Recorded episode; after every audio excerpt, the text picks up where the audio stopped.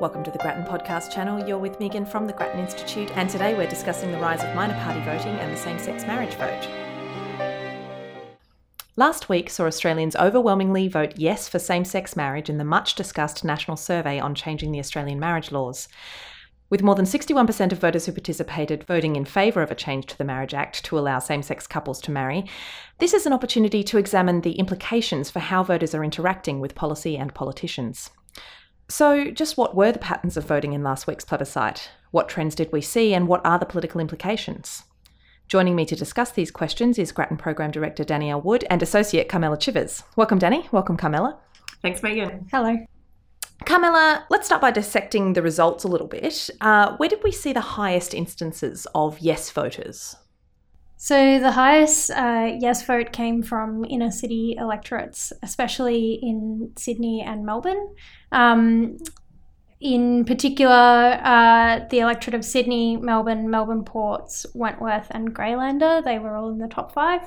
Um, and every electorate in the top 10 uh, was an electorate in a city. And what about the lowest scores for the yes vote? Whereabouts were they? So the lowest votes came from Western Sydney, um, particularly electorates in the southwest of Sydney, um, and also in electorates in regional Queensland. Uh, there were 17 electorates that voted no on the survey, uh, and 12 of those were in New South Wales.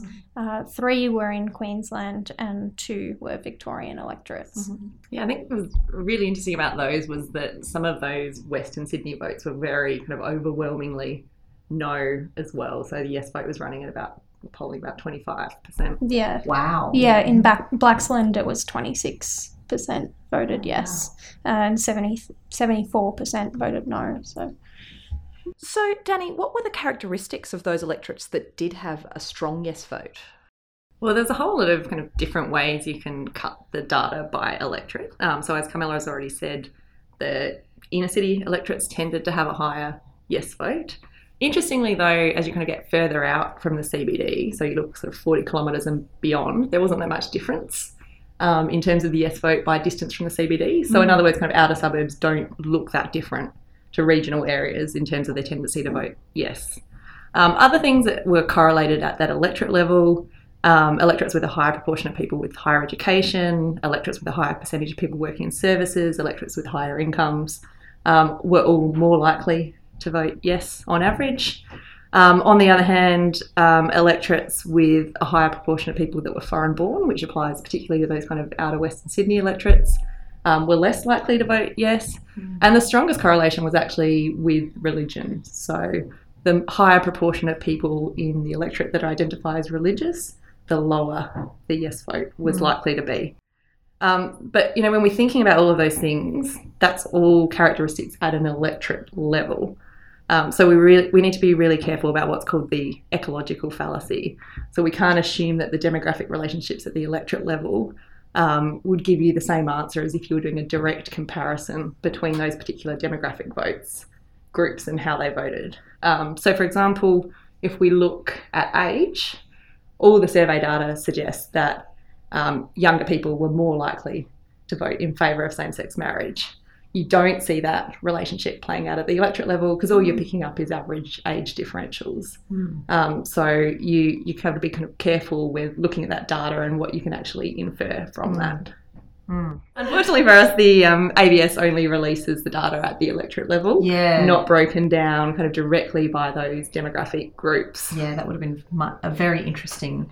Um, yeah, sort of exactly. And they can do it. So yeah. they did it for the participation data. I thought that, yeah. Um, so because so each um, voter mm. had a had a particular code, mm. and so from that they showed us the breakdown of the participation data by age and gender, mm-hmm. um, which was actually quite interesting in itself. I mean, we saw that younger people had lower participation rate.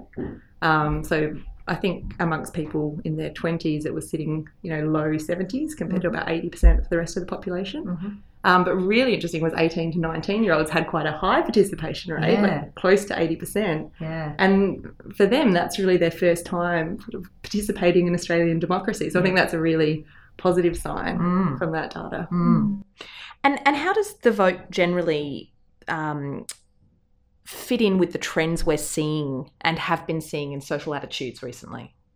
So, after the last decade or so, Australians have become more socially progressive. And on these sorts of questions, people's views have become progressively more favourable. Uh, so, the HILDA data uh, on same sex marriage shows that since 2005, uh, more and more people have agreed that uh, people in same sex relationships should be able to get married. And they've also become more sure of um, that belief. People are becoming more strongly in favour of these sorts of questions. Um, and you see it in attitudes to uh, gender equality um, and Indigenous rights and attitudes to immigrant groups as well. So, looking at the importance of social trends, uh, what does all this mean? What are the political implications of last week's result? I think there's a number. Um, I mean, to pick up on what Carmela was just saying, I think that it's pretty clear that what's driving people to vote for parties other than the major parties isn't the fact that those parties aren't socially conservative enough.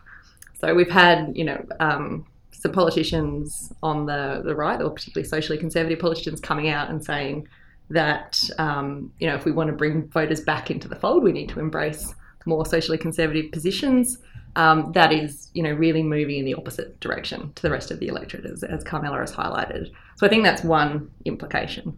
Um, the second and, and the more important one, I think, is what is driving people to vote for minor parties seems to be trust and declining trust in politicians and declining trust in political parties. Um, that's been playing out over the past decade or two in Australia, but also right around the developed world. There's a whole lot of reasons why trust is declining, but one is certainly the perception that politicians won't do what they say they're going to do. They sort of make promises and don't follow through.